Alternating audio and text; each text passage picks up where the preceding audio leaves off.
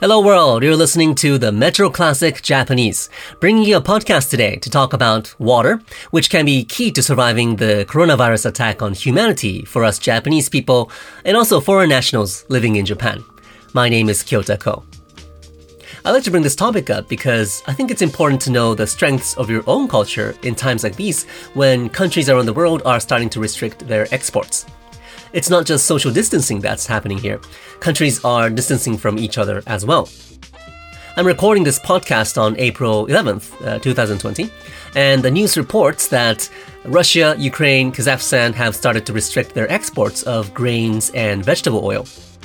So now each country may need to figure out a way to survive on its own because people are less mobile to prevent the virus from spreading, obviously, and now goods are starting to be more immobile too.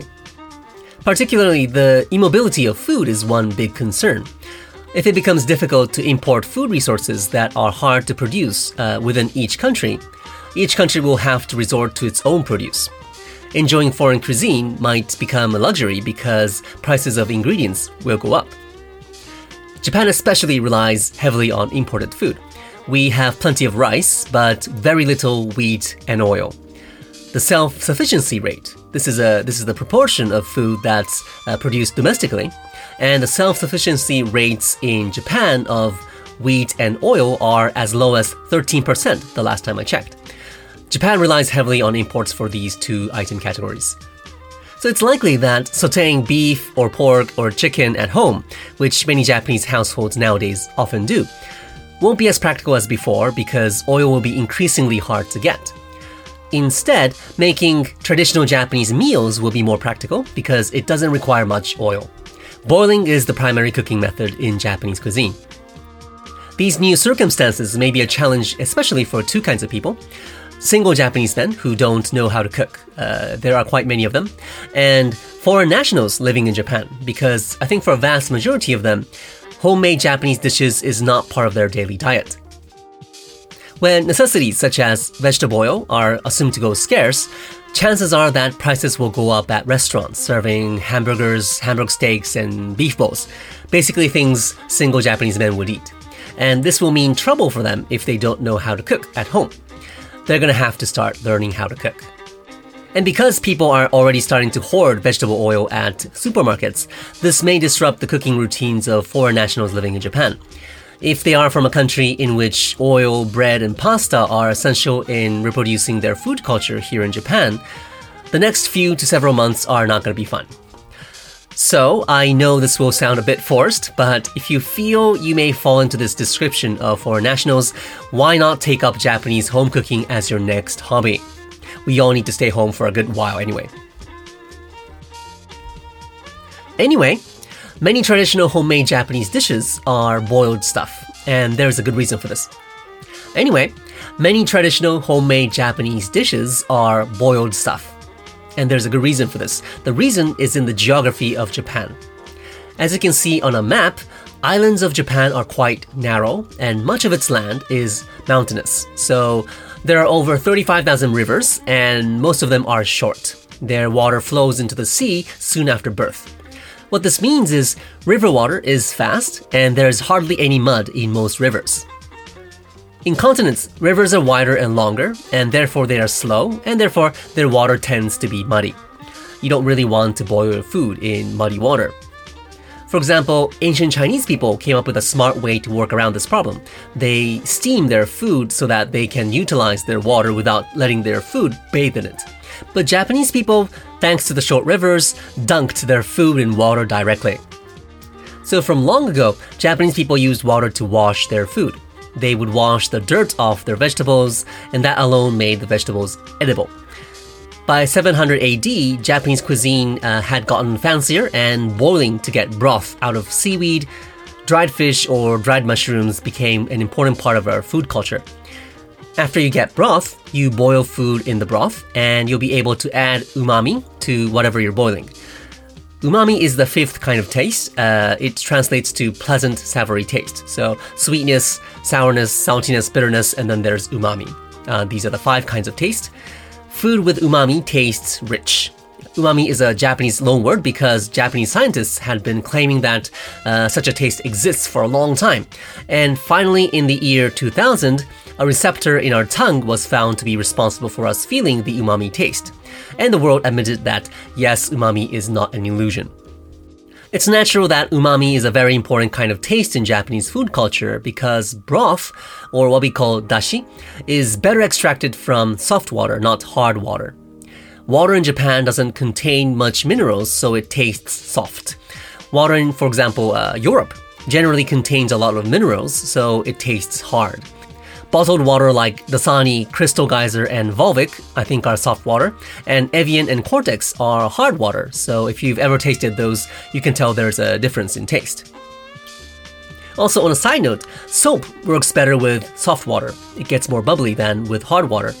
And I'm suspecting that this may be just one of probably the many reasons behind the differences in the scale of the coronavirus pandemic between countries in uh, Europe and many countries in Asia at least in Japan and Taiwan, by the way, where the pandemic is kept relatively calm as of today on April 11th, water is soft.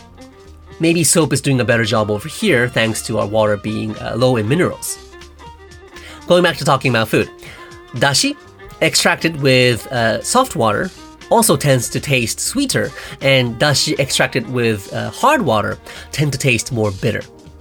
Dashi is used in many Japanese dishes like miso soup, if you have miso soup in other countries, like at hotel breakfasts that attempt at providing something Japanese, they sometimes taste really bland because they didn't go through the process of getting good dashi or getting dashi at all.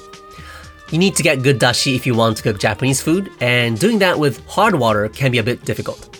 So we can say that Japanese food culture evolved thanks to the soft nature of uh, Japanese waters. Water is a very, very important natural resource that we luckily have in abundance. There's an interesting town in Shiga Prefecture, which is a prefecture next to Kyoto. Shiga has a huge lake called Lake Biwa and a 400 year old castle called Hikone Castle. So, if you're interested, please uh, make a visit after the virus is gone. So, in this town called Harie in Shiga Prefecture, you can see an ancient Japanese lifestyle revolving around water. There's an immaculately clean stream running between two long rows of houses, and most, if not all, of these houses have the stream running inside themselves. So, a part of these houses, namely their kitchen space, is built above the water. Every household has a private water space. The water is so clean that biodiversity is rich, and you can see carps swimming around in the stream. And of course, because you have a part of the river drawn into your house, the carps would visit your kitchen every day. The water is super clean because the stream flows from a spring nearby, and also because each household has a water system that divides the river water they get into different artificial ponds in the house.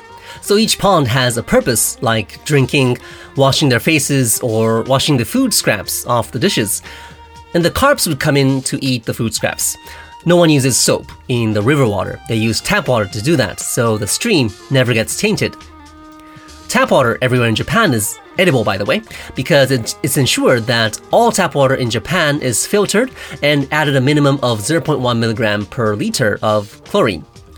That's like a tenth of the, of the amount of chlorine you find in swimming pools. This means there is no bacteria kept alive in the pipes, so you cannot get sick drinking the water. But tap water doesn't taste the best because there is some chlorine in it. Or to be precise, there is a slight but distinct scent of chlorine that comes with tap water, and therefore many people prefer to buy bottled water. But people in the town of Harie don't drink tap water, nor do they drink bottled water, because they drink river water. It's just as safe and also much tastier. In this town, people living downstream trust the people living upstream the people living upstream consider the lives of people living downstream. And so everyone makes sure their lifeline is kept clean. And if the water tastes good, of course your dashi is going to taste good. So I'm feeling very envious of people living in Harie. I live in Tokyo and I don't have a biologically diverse river nearby. I need to rely on tap water. If we make miso soup the exact same way with the exact same ingredients, miso soup made in Harie will always, always, always taste better. Also, we can say that there is a religious background in why people in Harie do not dare to taint the water. In Shintoism, there is a god in everything, from mountains to rivers and trees to stones. The stream we're discussing here eventually ends up in Lake Biwa, and from long ago, people there have been told from their parents and grandparents that if you taint the water, you'll be upsetting the god of Lake Biwa. Shintoism is a very interesting religion, and I talk about it in depth in another podcast episode, so if you're interested, please check it out. The lifestyle of the people of Harie is called Kabata culture, and it's said that it existed since at least 2,000 years ago. And Shiga Prefecture seems to be the only place in Japan where Kabata culture is still around. If you look up the keyword Shiga Kabata on YouTube, you'll see the culture for yourself. Anyway, I hope I made my point that water is an integral part of making food in Japan taste good. I hope you enjoyed this episode. それではまたお会いしましょう。